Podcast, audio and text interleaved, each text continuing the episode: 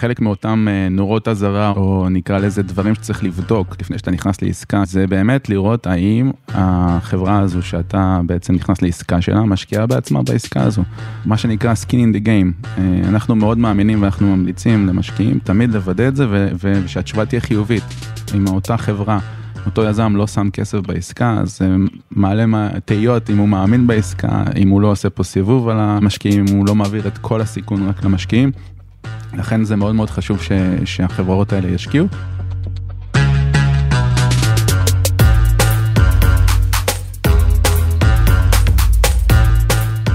שלום לכם, אני גיא ליברמן ואתם על כסף בקיר, פודקאסט השקעות הנדל"ן של גלובס.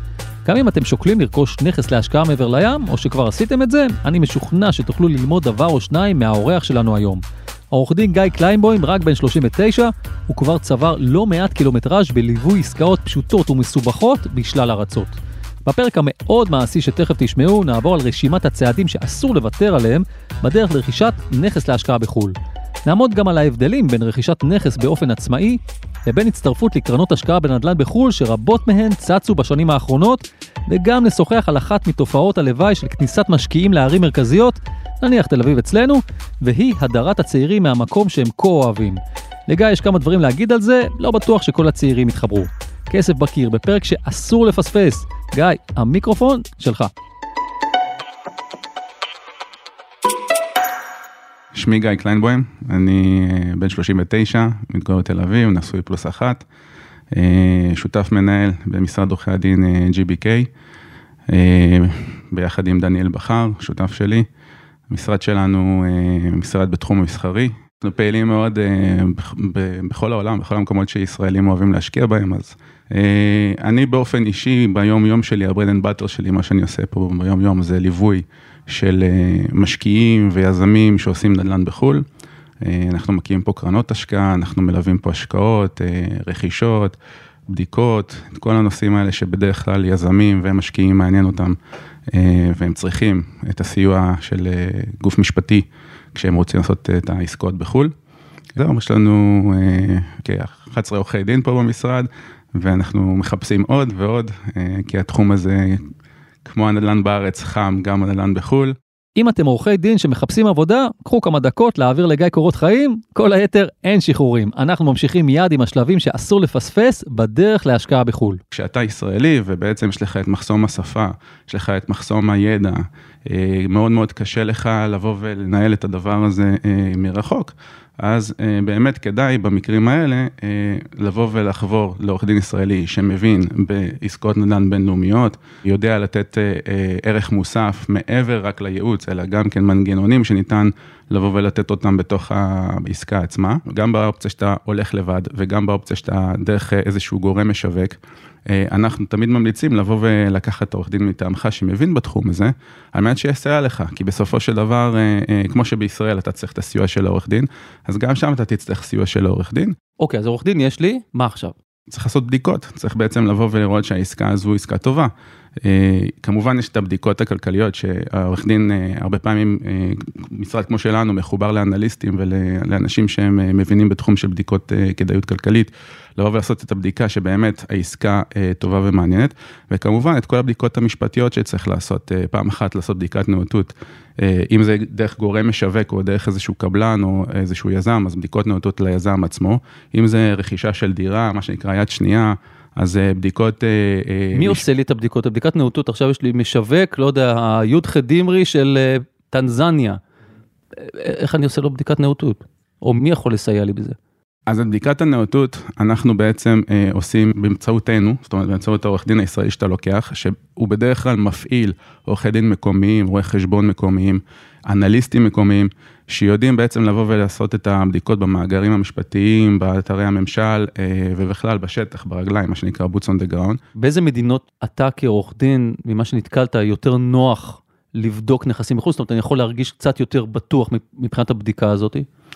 אוקיי, זו שאלה מצוינת. אה, בעיקרון, המדינות היותר אה, אה, דומות לנו מבחינה משפטית, שזה מדינות כמו ארה"ב, אנגליה, בהם הרבה יותר קל לבוא ולבדוק את הדברים מרחוק, הן הרבה יותר שקופות.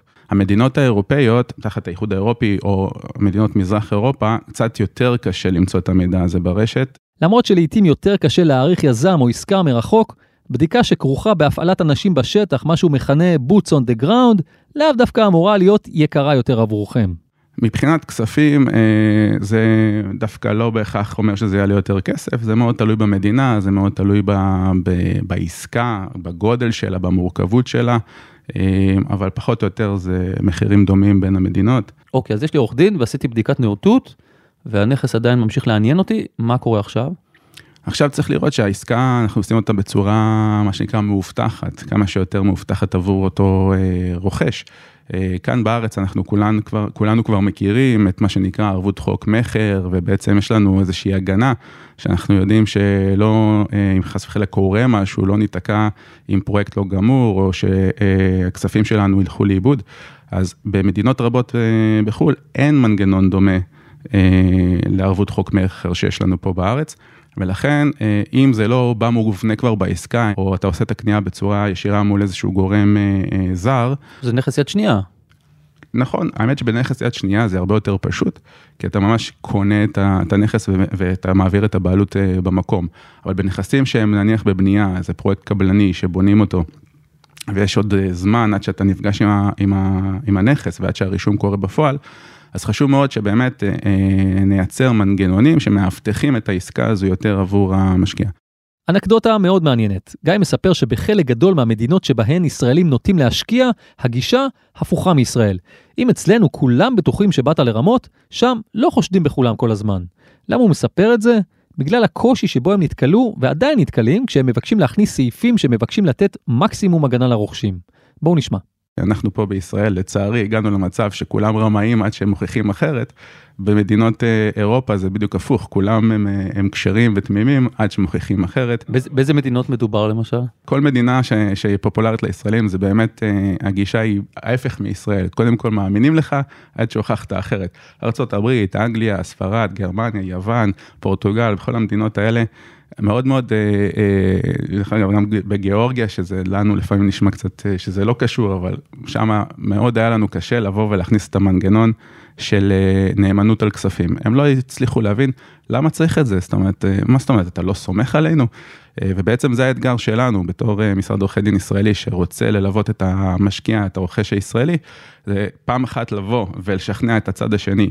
בצורך במנגנונים האלה כדי לבוא ובאמת להצליח לעשות את העסקה מול ישראלים, והישראלים אה, היום הכסף שלהם מאוד מאוד אה, מכובד בעולם, יש הרבה כסף פה בארץ שמחפש השקעות בחו"ל, אה, ובעצם יש רצון מאוד מאוד גדול של מדינות ובכלל יזמים באותן מדינות לשווק לישראלים ולהביא משקיעים ישראלים. תן לי דוגמה לאיזה מנגנונים כאלה.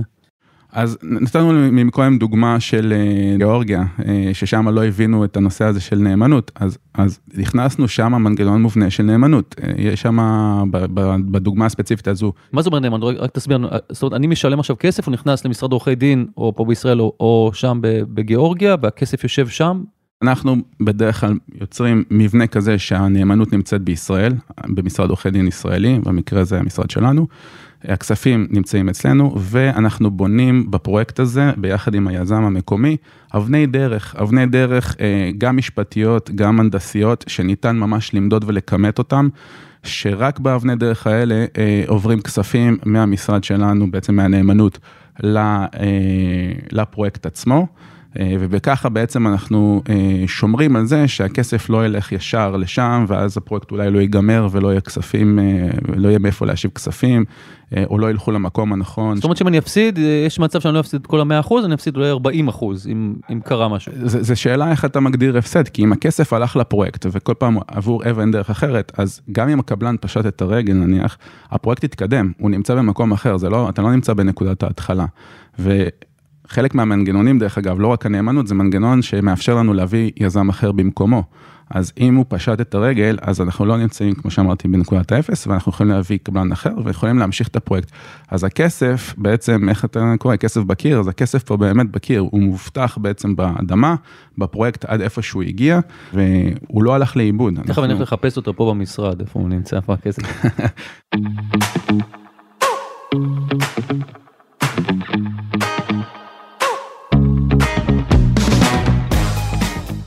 אוקיי, אז יש לנו אה, עורך דין, אה, יש לנו, עשינו בדיקת נאותות ואתה גם דואג לאבטוח. מה לגבי העובדה שאני ישראלי ועכשיו אני רוכש נכס ב... לא יודע, בספרד, בגיאורגיה, כאילו, מה, מה, מה בנוגע לנושא של האזרחות? נגיד פה בישראל לא כל אחד יכול לבוא מחוץ לישראל ולקנות פה נכסים כמה שהוא רוצה. לא, אין, אין בעיה עם האזרחות הזרה, אין שום בעיה, היום העולם הוא גלובלי, הוא פתוח, כל בן אדם יכול לרכוש אה, נכסים בחו"ל. נכון שיש צורך לעשות כל מיני פעולות, כמו אה, אישורים נוטריונים ולפתוח לפעמים מספרי מס, כי בסופו של דבר צריך לעשות דיווחים אה, ברשויות המס. חשבון בנק מקומי. הרבה מאוד פעמים חשבון בנק מקומי, שצריך בשבילו גם כן לעשות כל מיני אישורים ולהכין ניירת. אה, אבל בפועל אה, לא צריך אזרחות מקומית כדי לרכוש באותו מקום, אה, ולכן אין איזושהי הגבלה בגלל אזרחות. להפך, יש שידוד מאוד מאוד גדול של משקיעים זרים, ספרד למשל, כמעט כל הנכסים החדשים נקנים על ידי משקיעים זרים, כנ"ל לגבי פורטוגל, יוון. מעלה שאלות, תשמע, יש, יש כמה מקומות בעולם, אנחנו קצת גולשים, אבל יש כמה מקומות בעולם ש... שהתושבים המקומיים כועסים על זה. היו מחאות אה, בוונציה וכל מיני מקומות אחרים, שם זה גם עניין של תיירות, שמגיעים זרים ומשתלטים להם על המקום, ברצלונה, אה, שהופכים את המקום כבר להיות לא אותנטי מרוב שהוא כבר לא שייך למקומיים. אה, אולי נגלה את זה גם בתל אביב לאט לאט ככה, גם פה יש כמה מחאות על זה ש, שנגיד המגדלים שאנחנו, הנה פה מסביבנו כמה מגדלים, ש, שהם לעשירים בלבד ובאמת הרבה תושבי חוץ קנו בהם דירות. וזה אה, אה, מטאטא החוצה אוכלוסייה מקומית ובטח צעירים. לכל דבר כזה יש את היתרונות החסרונות שלו. נכון שהחיסרון זה שזה מטאטא החוצה אה, צעירים ואוכלוסייה מקומית. היתרונות זה שגם זה מחדש את אה, פני העיר בהרבה מאוד מקרים. ציינת פה לדוגמה את תל אביב, המגדלים. זה דברים שבעצם מייצרים אה, תנועה וחידוש, וזה חלק בעצם ממה שקורה בכל אה, מדינה בתחום הנדל"ני. האזורים המבוקשים, באים אליהם יותר ויותר משקיעים עמידים, אם זה בהתחלה משקיעים עמידים מקומיים, אחרי זה משקיעים זרים, זה מן הסתם משנה גם את המחירים וגם את תנאי העיר. הצעירים יוצאים החוצה לאזורים הפחות אה, אה, מרכזיים, ואז הם הופכים להיות המקומות המרכזיים, וככה לאט לאט העיר עוברת התחדשות. זאת אומרת, זה בעצם מעגל החיים. נכון, ממש ככה. זה תהליך, רואים את זה אצלנו בתל אביב, איך זה קרה אה, בשנקין, ואז יצא החוצה יותר דרומית ויותר דרומית, אה, והיום אפילו בערים אחרות, מחוץ לתל אביב זה קורה. זאת אומרת אה, לצעירים, חכו, תהיו קצת יותר מבוגרים, אתם גם תראו את הדברים אחרת. בסופו של דבר זה, זה הטבע, זה, זה מעין מחזוריות כזו שקורית, אזורים ככה מתפתחים, הצעירים בדרך כלל הם הגורם שעוזר לפיתוח הזה, ואז הופך להיות יקר מדי לצעירים, מגיעים העמידים יותר, ו, ו, וככה פשוט מחזור, כך כל פעם אזור אחר ואזור אחר מתפתחים, ראינו את זה בניו יורק, עם האזור של ברוקלין, וויליאמסבורג, ו... וככה זה קורה בכל מדינה ומדינה. סיכום ביניים, עורך דין ישראלי, בדיקת נאותות ומנגנוני אבטחה בחוזה. רשמתם? עכשיו, מה קורה עם אימון? גיא מסביר שכדי להשקיע בחו"ל, עדיף להצטייד בכסף מהבית. ברוב המקרים אה, אתה צריך להגיע עם הון עצמי בהשקעות בחו"ל, כי באמת הבנקים שם לא מכירים אותך, אתה זר עבורם, ולכן זה לא פשוט להשיג שם אימון. ולמרות זאת, יש גם כוכבית. הרבה מאוד מהמקרים, הגורם שמלווה את העסקה, אותו יזם, אה, מאפשר מנגנונים מובנים של מימון עבור אה, משקיעים זרים. לדוגמה, פרויקט בספרד לאחרונה ש, שאנחנו היינו מעורבים בו, היזם עצמו, הקבלן, מאפשר מנגנון מובנה של המשקיע שהוא מביא רק 20% הון ואת השאר משיגים לו במימון מקומי שם מבנק מקומי. כמובן צריך לעבור בדיקות, כמו שאנחנו מכירים פה בארץ, אה, בדיקות של הבנקים, אה, אבל זה משהו שהוא אפשרי וניתן, אה, אבל יותר ויותר ויותר מהעסקות הן בהון עצמי, במיוחד עסקות של היד השנייה. לא מעט אנשים שדיברתי איתם, נראה לי אפילו כולם, תמיד ציינו את העובדה ש, שאחרי שאתה קונה נכס ולרוב משכיר אותו, אתה חייב איזשהו גורם מקומי שיתפעל, שיסייע לך. עד כמה זה חשוב לדעתך? תראה, זה מאוד חשוב. בסופו של דבר אנחנו מדברים פה על קנייה מרחוק. אתה לא נמצא שם כל יום, גם פה שאתה קונה, נניח אם אתה גר בתל אביב ואתה קונה דירה בבאר שבע, אתה לא נמצא שם כל יום, אה, אבל זה יותר קל לבוא לקחת את האוטו, לנסוע 40 דקות שעה לבאר שבע. אם אתה קונה דירה בארצות הברית, או אפילו נקרא לזה קרוב, שעתיים טיסה מפה יוון, עדיין זה, זה חתיכת פרוצדורה ללכת לבדוק אה, מה קורה שם, ולכן אה, כדאי ומומלץ שיהיה לך באמת גורם מקומי שם, חברת ניהול, או איזשהו איש אה, מקומי שאתה יכול להיעזר בו, בתשלום מקצועי שמבין מה שהוא עושה, שינהל עבורך את הנכס ובעצם פעם אחת ידאג למה שמעניין אותך הכי הרבה שזה הגבייה, אבל מצד שני ידאג שהנכס נשמר ואין בו נזקים. אפרופו מקרה כזה בארצות הברית, יש לנו, היינו מעורבים בעסקה שלקוח עשה רכישה כזו מרחוק בארצות הברית. מספר שנים הכל היה נראה בסדר. ופתאום בשנה השלישית של העסקה, פתאום לא הגיעו כספים, לא, לא הגיעו כספים דרך, דרך הסוחרים. והתברר שגם חלק נטשו, גם חלק הרסו את הנכס, היה שם נזקים אדירים, ועם גורם מנהל שהוא רציני, שהוא מפוקח, שהוא נותן לך דין וחשבון, זה לא היה קורה. לא יעזור כלום, נדל"ן בסופו של דבר זה משהו שאתה צריך לחוש אותו. ואני ממליץ לנסוע ולראות את הנכס, אפילו פעם אחת, כן, או, או אם אתה רוצה לקנות בחו"ל ויש לך מספר אופציות, אז לבוא ולרכז אותם. אבל מאוד חשוב לדעתי לראות את הנכסים, או לפחות מישהו מטעמך שיראה את הנכסים. אנחנו הרבה פעמים בתור משרד עורכי דין, אנחנו נוסעים עבור לקוחות שלנו לראות את הנכסים ומן הסתם לעשות את הבדיקות המשפטיות, וזה גם תחליף לראיית הנכסים. אז דיברנו על כמה צעדים שאסור לפספס כשרוכשים נכס להשקעה בחו"ל. על אלה גיא מזכיר שצריך להיזהר ממי שמבטיח תשואה מובטחת, שכדאי להתרחק ממי שבדיקת הנאותות או אפילו בתחושת הבטן נראה מפוקפק, וגם לא לוותר על בדיקה אמיתית שתוכיח מעל לכל ספק שהמוכר הוא באמת בעל הנכס ושלמשווקים יש זיקה לבעלים. כבר היו דברים מעולם. ויש לו עוד טיפ שלא קשור למבנה העסקה, אך כדאי שתמיד ישב בראש. כלל אצבע שלא אני המצאתי, האנשים שמבינים בתחום, נקרא לזה ככה, אנליסטים, זה בפחות ממה שאתה יכול לקבל בארץ מבחינת תשואות, או אותו דבר כמו שאתה יכול לקבל בארץ מבחינת תשואות, אין טעם לקחת את ההרפתקה הזו ולעשות עסקה בחו"ל, אז מן הסתם הולכים לעסקות שהתשואות בהן הרבה יותר גבוהות. ובתשואות האלה צריך לבדוק שבאמת נלקחו כל העלויות של העורכי דין, של הליווי, של הבדיקות, נלקחו בחשבון ועדיין יש לזה כדאיות. בסופו של דבר, גם בארץ דרך אגב, אז, אז על אחת כמה וכמה בחו"ל, אתה, אם זה לא המקצוע שלך, אז תעזר בבעלי מקצוע, ובעלי מקצוע עולים כסף, במיוחד בעלי מקצוע מהשורה הראשונה. וחלק מכדאיות של עסקה זה לראות שלמרות שאתה משקיע לא מעט כסף בבעלי מקצוע, עדיין העסקה הזו עושה שכל, ואם היא עושה שכל, זה ה-go, זה האור הירוק לבוא ולעשות את העסקה. אגב, אף פעם לא שאלתי, כמה, כמה אחוזים מהעסקה לוקח מתווך במדינות בחו"ל? פה בישראל כבר מושרש שזה 2 אחוזים. המתווכים בטח ישמחו לשמוע שבמדינות בחו"ל דווקא אחוזים הרבה יותר גבוהים מ-2 אחוז. ספרד למשל, ארה"ב, זה מגיע ל-6 אחוז, 5 אחוז תיווך. זה משתנה ממדינה למדינה, גם המקצוע תיווך משתנה ממדינה למדינה. אז זה לא הכרתי האמת, חידשת לי.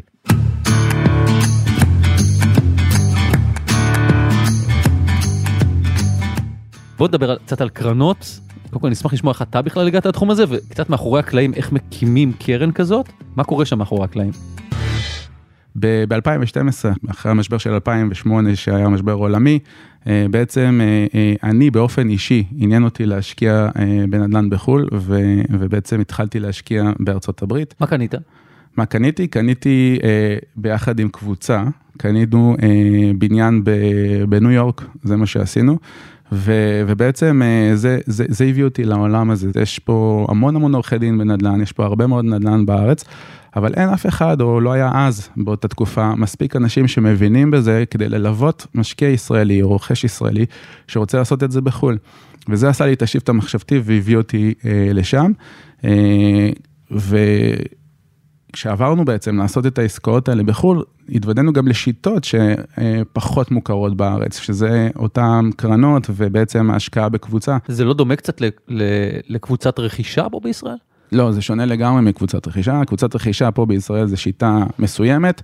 השיטה של הקרנות או השקעה בקבוצה זה בעצם, זה, זה בעצם השקעה בניירות ערך לכל דבר, אבל מגובות בעצם בנדל"ן. זו עסקה נדל"נית, אבל בנויה בצורה שאתה מצטרף לחברה, אתה נהיה שותף בחברה, או שאתה מלווה לחברה ובעצם סוג של אג"ח. אז מה הקבוצה הראשונה שליווית? אחת הקבוצות הראשונות שליוויתי זה, זה, איזושהי, זה איזשהו גוף, קרן שמאוד גדולה, היום הפכה להיות בארץ, שמשווקת, היא לא משווקת, היא מנהלת פרויקטי נדל"ן מאוד מאוד מעניינים בעולם. איזה, אם מותר לשאול? קוראים להם SDB, אנחנו התחלנו ללוות אותם כשהם עשו בעצם את המעבר הזה מהעולם של הרכישות של משקיעים פרטיים באופן של רכישה של נכס באופן אישי, לקבוצות בעצם ולקרנות. אז מה המודלים השגורים כיום, או הנפוצים יותר? אז היום בעצם יש את המודל של הקרנות, שאתה בעצם מצטרף לקרן השקעה שרוכשת או נכס ספציפי, ואז אתה בעצם הופך להיות בעל מניות בחברה או בשותפות שרוכשת את הנכס הזה, ובעצם יש מנהל מקצועי, שזה אותה, אותו גוף שיזם את העסקה, שהוא גוף מקצועי שפותר לך את כל הבעיות שדיברנו עליהן מקודם, של המרחק, של הניסיון, של המקצועיות. של היכולת להיות כל הזמן על הפרויקט ולוודא שהוא מצליח. אז למה זה שונה מקבוצת רכישה? זה מאוד uh, מזכיר קבוצת רכישה, אבל מבחינת ה, מבחינה משפטית זו לא קבוצת רכישה, כי אתה בעצם הופך להיות בעל מניות בחברה. בקבוצת רכישה כל אחד מה, מהרוכשים הוא נרשם בקרקע, הוא חלק מהבעלים של הקרקע. במקרה הזה אתה נכנס בתור שותף בחברה, החברה עצמה היא הבעלים של הקרקע. אז בעצם פה אנחנו שותפים בחברה, וקבוצת רכישה אנחנו בעצם שותפים בקרקע. נכון, יש לך פה תפיסת עולם שהיא אחרת מרק נדל"ן, כמו שאתה אה, מכיר בקבוצות רכישה. אה, ועל הדבר הזה אנחנו בעצם מלבישים את אותם הגנות שדיברנו גם ברכישה פרטית, אנחנו מכניסים אותם גם פה, אבל אפילו יותר מזה, בגלל שיש פה קבוצה, בגלל שיש פה אה, הרבה דעות, הרבה אנשים, אז צריך לרכז את זה, צריך לעשות, לעשות מנגנונים שהם הרבה יותר ברורים, הרבה יותר צופי פני עתיד. עכשיו תגיד, אתה, אתה אמרת קודם שאתם מלווים את היזמים, זה אומר שאתה חלק ממי שמוכר לי בעצם את, ה, את העסקה הזאת. אני עכשיו בא ואני התעניינתי, ראיתי בעיתון, אה, לא יודע מה, אה, אה, אה, קבוצה כזאת, אני מתעניין ואני רוצה לקנות, אתה בעצם לא העורך דין שלי, נכון? אני צריך לקחת עורך דין, עורך דין משל, משל עצמי? תמיד כשאתה הולך לבדוק עסקה שאתה הולך להצטרף אליה, אנחנו תמיד ממליצים שתיקח אה, בעל מקצוע מטעמך. אנחנו בתור מי שמלווים את, ה, את הקרן, את, ה, את היזמים בעצם, אנחנו אה, בונים את העסקה, בונים את המודל, אנחנו משמשים כנאמנים, בתור נאמנים אנחנו לא מייצגים אף אחד מהצדדים, אנחנו בעצם מייצרים ניטרליות, ששני הצדדים יודעים, פעם אחת המשקיע יודע שהכסף שלו מאובטח לתוך מנגנון של משק סגור, שהכסף הולך אך ורק לפרויקט, מצד שני היזם או, או הקרן יודעת שהיא יכולה לבנות על הכסף של המשקיע, כי יש לה את המשקיע והיא יכולה בעצם להתחייב לפרויקט, היא יכולה להוציא אותו לפועל. עכשיו היזם הוא נכנס גם כחלק מהבעלים ב... בקרן הזאת? זו שאלה מצוינת. חלק מאותם אה, נורות אזהרה לפני שאתה נכנס לעסקה, זה באמת לראות האם החברה הזו שאתה בעצם נכנס לעסקה שלה, משקיעה בעצמה בעסקה הזו. אה, מה שנקרא skin in the game. אה, אנחנו מאוד מאמינים ואנחנו ממליצים למשקיעים תמיד לוודא את זה ושהתשובה תהיה חיובית. אם אותה חברה, אותו יזם לא שם כסף בעסקה, אז מעלה תהיות אם הוא מאמין בעסקה, אם הוא לא עושה פה סיבוב על המשקיעים, אם הוא לא מעביר את כל הסיכון רק למשקיעים. לכן זה מאוד מאוד חשוב ש, שהחברות האלה ישקיעו, אה, ובלקוחות שלנו שאנחנו מלווים, זה חלק מאותן עצות שאנחנו נותנים להם, וב-99.9 מהמקרים הם באמת אה, שמים אה, בעצמם כספים בפרויקט, ולפעמים כספים ניכרים.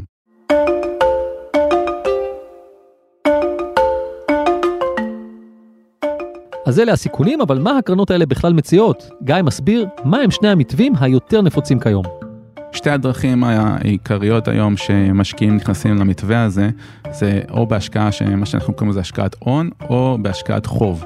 בהשקעת הון אתה בעצם מצטרף כבעל מניות או שותף בשותפות, אה, שהיא בעצם הופכת להיות הבעלים של הנכס, או היא חלק ממבנה החזקות שבסופו של דבר מחזיק בנכס, ואתה בעצם, אה, אה, יש לך אחוז מסוים בחברה הזו, אתה מקבל רווחים לפי חלקך יחסי אל מול שאר המשקיעים, ובהתאם למנגנון חלוקה מובנה באותה עסקה. והשיטה השנייה זה שיטה של, של חוב, אתה בעצם נותן הלוואה. אה, רוכש אג"ח אה, ובעצם היזם או, או העסקה או הפרויקט מלווים ממך כסף כדי לבצע את הפרויקט ומשלמים לך ריבית. שתי השיטות האלה בעצם, כל אחת מהן יש את היתרונות שלה, את החסרונות שלה. אה, בהשקעה יותר סטנדרטית במרכאות, השקעה בהון, שאתה נכנס כבעל מניות או כשותף, אז מן הסתם הסיכון טיפה יותר גבוה, אבל גם הסיכוי יותר גבוה, אתה בדרך כלל מצפה לתשואות הרבה יותר גבוהות, בעצם אתה נהנה כי אתה שותף בעסקה. בהשקעות מהסוג של החוב, אז זה השקעה שבמרכאות יותר uh, בטוחה, כי זה הלוואה, היא בדרך כלל גם כן יש uh, הגנות uh, של בטוחות מסוימות שיש לך, אבל מן הסתם ככל שההשקעה הזו היא יותר מאובטחת, אז גם הריבית שאתה מקבל היא נמוכה יותר. טוב, זאת תשובה מצוינת, אבל כיוונתי למשהו קצת אחר. באיזה נכסים ובאיזה תצורה הקרנות משקיעות, בתוך כמה זמן פוגשים את הכסף? ברוב המקרים אתה אה, משקיע באיזשהו נכס ספציפי, שאו זה עסקה יזמית שלוקחים קרקע בונים, או לוקחים נכס קיים הורסים ובונים, או לוקחים נכס קיים ומשפצים אותו, או שזה יותר עסקה, אה, אה, עסקת, אה, אה, עסקה מניבה, שבעצם לוקחים אה, נכס קיים, עושים לו איזושהי השבחה מינימלית, משכירים אותו, מחזיקים אותו לתקופה, ואז אה, אה, מוכרים אותו, עושים ריפייננס. זה בעצם שני הסוגים היותר נפוצים. אבל יש גם כן לא מעט קרנות שבעצם אתה לא משקיע בנכס ספציפי, אלא אתה משקיע במדיניות השקעה, שאתה יודע שיש גבולות גזרה. לדוגמה, אזור מסוים בעולם, לדוגמה, סוגי נכסים, לדוגמה, אה, סוג מסוים של עסקאות, ואתה בעצם אה, משקיע גם בניסיון של אותו יזם, של אותה חברה שיודעת לעשות דברים כאלה. מה ההבדל בעצם בין מה שאתה מתאר עכשיו לבין לקנות פשוט מניות של חברה? זה בדיוק אותו דבר. זה מאוד מאוד דומה, בסופו של דבר אתה קונה מניות של, אה, של חברה, אתה רוכש אותם, רק שזה לא שכיר, זה השקעה יותר, זה השקעה פרטית. זה, זה מה שנקרא אה, אה, קרנות פרטיות, אתה משקיע במשהו פרטי, זה לא שכיר, זה לא שכיר בבורסה, אה, וזה גם כן אה, מוגבל, זאת אומרת זה משהו שהוא מאוד מאוד אה, ספציפי. לרוב ההשקעות עם הקרנות, ממה שאני מכיר, עוד פעם זה מוגבל לזמן מסוים, נכון? זה כאילו, זה קרנות שלא אומר עכשיו בוא, אנחנו לא עכשיו חברים 20 שנה. זה השקעה לשלוש שנים, שלוש שנים, ארבע שנים, משהו כזה, עד שהנכס מבשיל, נכון? זאת אומרת, זה, זה הטווחים פחות או יותר. נכון, יש השקעות שהן אה, נעות אה, בטווחים שונים, אה, הנפוץ ביותר זה שלוש עד חמש שנים. ואז לרוב אני, אני בעצם מקבל את כל התשואה שלי בבום, במכה אחת אחרי אותם נגיד שלוש או שלוש שנים וחצי. אם זו עסקה יזמית, אז בסוף, ה, בסוף העסקה בעצם אתה מקבל את התשואה, בהנחה שהיו רווחים והעסקה הצליחה. ואם זו עסקה שהיא מניבה, אז אתה כבר לאורך חיי המיזם, לאורך אותם שלוש שנים, חמש שנים, מתחיל לראות ולהיפגש עם תשואה. איפה יזמים היום יותר מזהים הזדמנויות בסוג הזה של ההשקעה? זה מאוד מאוד משתנה, כל יזם, תשאל אותו, תקבל תשובה אחרת. אה, אנחנו בתור עורכי דין שמלווים את היזמים האלה, אנחנו אה, רואים שבאמת אה, יש פופולריות שהולכת וגדלה להשקיע בעוד ועוד שווקים, אם זה ב-2010, 2012, המקום העיקרי שהמשקיע הישראלי היה משקיע בחו"ל, זה היה ארצות הברית. אז עם השנים ושהמשבר הכלכלי שהיה אז ב-2008 הלך ונרגע ויצא מרוב מדינות העולם, אז משקיעים התחילו להגיע לגרמניה בהתחלה, אחרי זה לספרד, היום רואים המון המון השקעות ביוון, בגיאורגיה, בפורטוגל. כל מקום שיש בו הזדמנות בעצם והיזמים אה, מאתרים אותו, הם משווקים אותו למשקיע הישראלי והמשקיעים הישראלים אוהבים להשקיע, כמו שאמרנו בתחילת השיחה שלנו, יש המון כסף בארץ. אה, מטילים עלינו המון המון מגבלות פה וקשיים פה בארץ, כי מנסים לקרר את השוק, אז הכסף הזה יוצא, יוצא החוצה. ו, ויש הרבה דברים מעניינים, ואפשר להיכנס גם כן ב, במחיר uh, כניסה נמוך יותר להשקעות נדל"ן בחו"ל, אז זה uh, פשוט הופך להיות פופולרי להרבה יותר משקיעים. אני חייב לשאול עוד משהו, תמיד, תמיד ככה אני חושב על זה, אנחנו באים ואומרים, השקעות בחו"ל, אפשר לעשות שמה... 8, 9, 10 אחוזים אה, אה, תשואה ועליית ערך מסוימת. ואתה מסתכל פה בישראל, הנה אנחנו יושבים פה ברמת גן, אני מקבל פה תשואה שנתית של אה, 3 אחוזים, אני פה קופץ מהגג. מה, מה, מה הם לא מבינים שם בחו"ל שאנחנו כן מבינים? זאת אומרת, איך זה יכול להיות? תראה, בסופו של דבר, השווקים האלה הם הולכים ומתייקרים. ככל שנכנסים יותר משקיעים זרים, ככל שנכנס יותר כסף, גם שם יש עליית מחירים. והמחירים עולים והשכירויות לא, לא עומדות בקצב והתשואות יורדות. לדוגמה, פעם בארצות הברית, אחרי המשבר, ב-2012, ב-2013, התשואות היו הרבה יותר גבוהות בערים כמו ניו יורק ולוס אנג'לס מאשר אה, מאשר היום. היום התשואות שם הרבה יותר נמוכות ממה שהיה לפני כמעט עשר שנים. אז אתה אומר זה לא לאורך זמן, זאת אומרת גם השווקים בכל מקום משתכללים לאט לאט. נכון, זה בסוף ביקוש והיצע, וככל שנכנסים יותר משקיעים, המחירים עולים. אה, ראינו את זה קורה פה בארץ בזמנו, שנכנסו וקנו את הנכסים האטרקטיביים על, על, על על אזורי הים, שהיו משקיעים צרפתים ומשקיעים אחרים. אה, קורה אותו דבר אה, במדינות ההשקעה, במדינות המעניינות את הישראלים. טוב, גיא, אני מודה לך מאוד. תודה, היה לי כיף. ועכשיו תגידו שלום לפרשן הנדל"ן הבכיר של גלובס, אריק מירובסקי. מה העניינים, אריק? יופי, תודה. זה שוב פעם אני גיא, כסף בקיר. אהלן. תגיד, אה, האזנת לדברים שעורך דין גיא קליינבוים אה, סיפר לנו, רציתי לשאול אותך כמה דברים כהרגלנו, אנחנו היום עושים את זה בטלפון בגלל הענייני קורונה, אומיקרון וכאלה. תשמע, הדבר הראשון שרציתי לשאול אותך זה לגבי קרנות השקעה בנדל"ן בחו"ל, ואם לך יש איזה משהו להגיד לגבי ההבדל בינן לבין בעצם השקעה בחברות נדל"ן בבורסה, זאת אומרת, מה ההבדל בעצם? פה מישהו בנה לי איזה מבנה כזה של איגד כמה אנשים, אה, אה, הקים חברה, אבל אני יכול באותה מידה גם לקנות אה, מניות של חברת נדל"ן, מה ההבדל בעצם? פה אתה משקיע בנכס ופה אתה משקיע בחברה. זאת אומרת, אם אתה משקיע, קונה כמשקיע דירה של דימרי לצורך הדוגמה, זה לא כמו שאתה משקיע במניות של דימרי. אלה שני סוגי השקעות שונים לחלוטין, למרות שזה נראה דומה. הבנתי. וזה מצריך מאיתנו, אני מעריך מן הסתם גם אה, מומחיות אחרת לגמרי, נכון? זה, זה... צריך לעשות בדיקות אחרות. בדיוק, כשאנחנו מדברים על בדיקות של נכס, וזה בדרך כלל מה שאנחנו עוסקים בו במסגרת המדור, אנחנו באמת אה, צריכים לדעת על מצבו התכנוני, המשפטי, הכלכלי, אה, מה הפוטנציאל שלו, מה ניתן לעשות איתו, זה במה שאנחנו דנים בו בדרך כלל. כשאנחנו משקיעים בחברה, זו אופרה אחרת לגמרי, אנחנו צריכים להיות הרבה יותר מעורים במונחים משוק ההון, בביצועים של החברה, ברווחיות שלה, ב, אה, בכל מה שקשור להתנהלות שלה. אז פה אני רוצה לשאול אותך, אותן קרנות למעשה, שאנחנו פוגשים אותן, יש להן גם מערך שיווקי, שמציגים לנו ניירות ומן הסתם הם עשו עבודה ומראים לנו אה, דברים שהם אה, אה, טובים, אחרת הם לא היו מציעים לנו את ההשקעה הזאתי. ואתה כמי ש, שלמד גם שמאות, אני רוצה לשאול אותך, האם חשוב שאנחנו נבוא עם איזושהי הערכת שווי שלנו, או שמאי שאנחנו לוקחים בנכס בחו"ל, או בכלל לעשות הרבה הרבה עבודה? עד כמה זה חשוב לדעתך? זה חיוני בכל השקעה, בכל השקעה שהיא, בישראל או בחו"ל, וגם אם אה, אה, קרן מאגדת אה, משקיעים קטנים לרכישת נכסים, אז צריך לבדוק את הנכסים שלהם, אה, את הנכסים שהקרן בוחרת.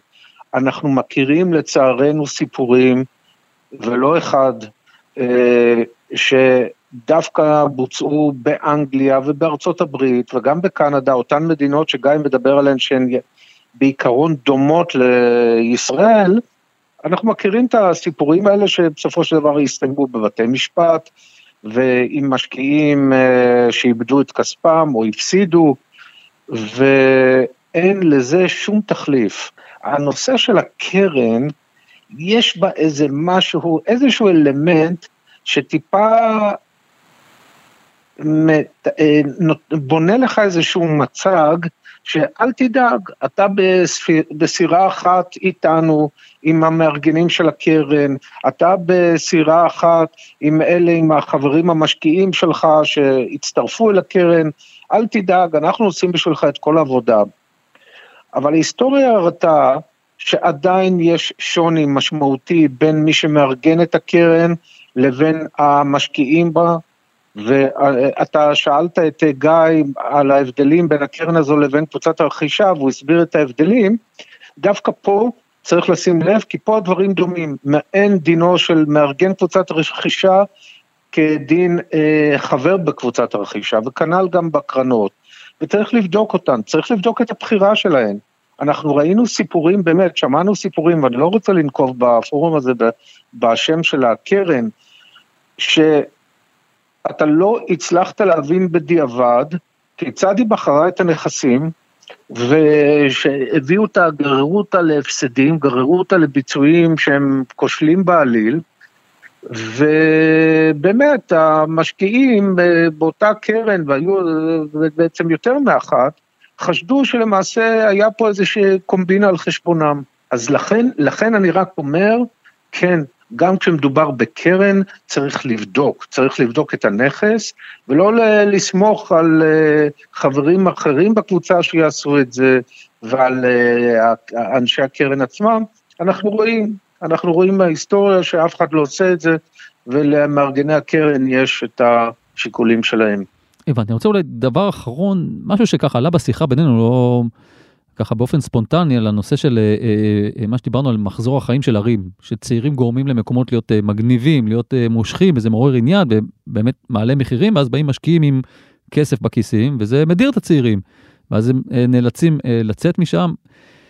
גיא אומר שפשוט זה, זה מחזור החיים של ערים, ואני שואל את דעתך, האם פשוט צריך לקבל את זה, או שלראשי ערים כמו רון חולדאי, צריך להיות עניין בלקחת אחריות על, על, על כל התופעה, הסוגיה הזאת, ולנסות כן להתערב כדי להשאיר את הצעירים שם, אה, אה, שהעיר פשוט תמשיך להיות אה, מושכת, גם במחירים הגבוהים האלה. גיא צודק לגבי הנושא של מחזור החיים של עיר.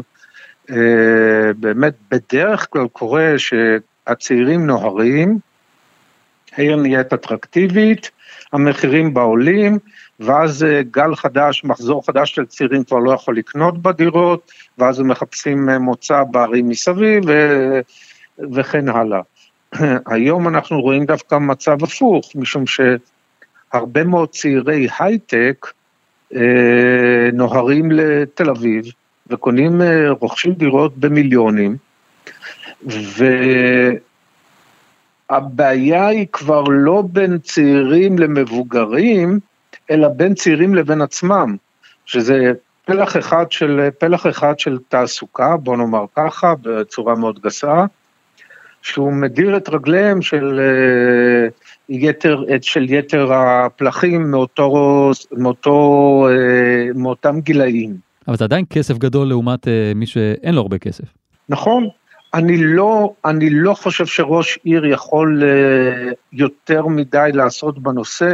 אנחנו יודעים ספציפית שרון חולדאי הוא נכון שזה טיפה בים, אבל אנחנו רואים שהוא כן מעודד נושא של דיור בר השגה בשטחו, דיור בשכירות, זה באמת טיפה בים. אני, קשה לי לראות סוג של התערבות של ראש עיר, שהוא יוכל באמת לשנות את המצב. זאת אומרת, הכוח הזה של הכסף הגדול הוא יותר מדי גדול.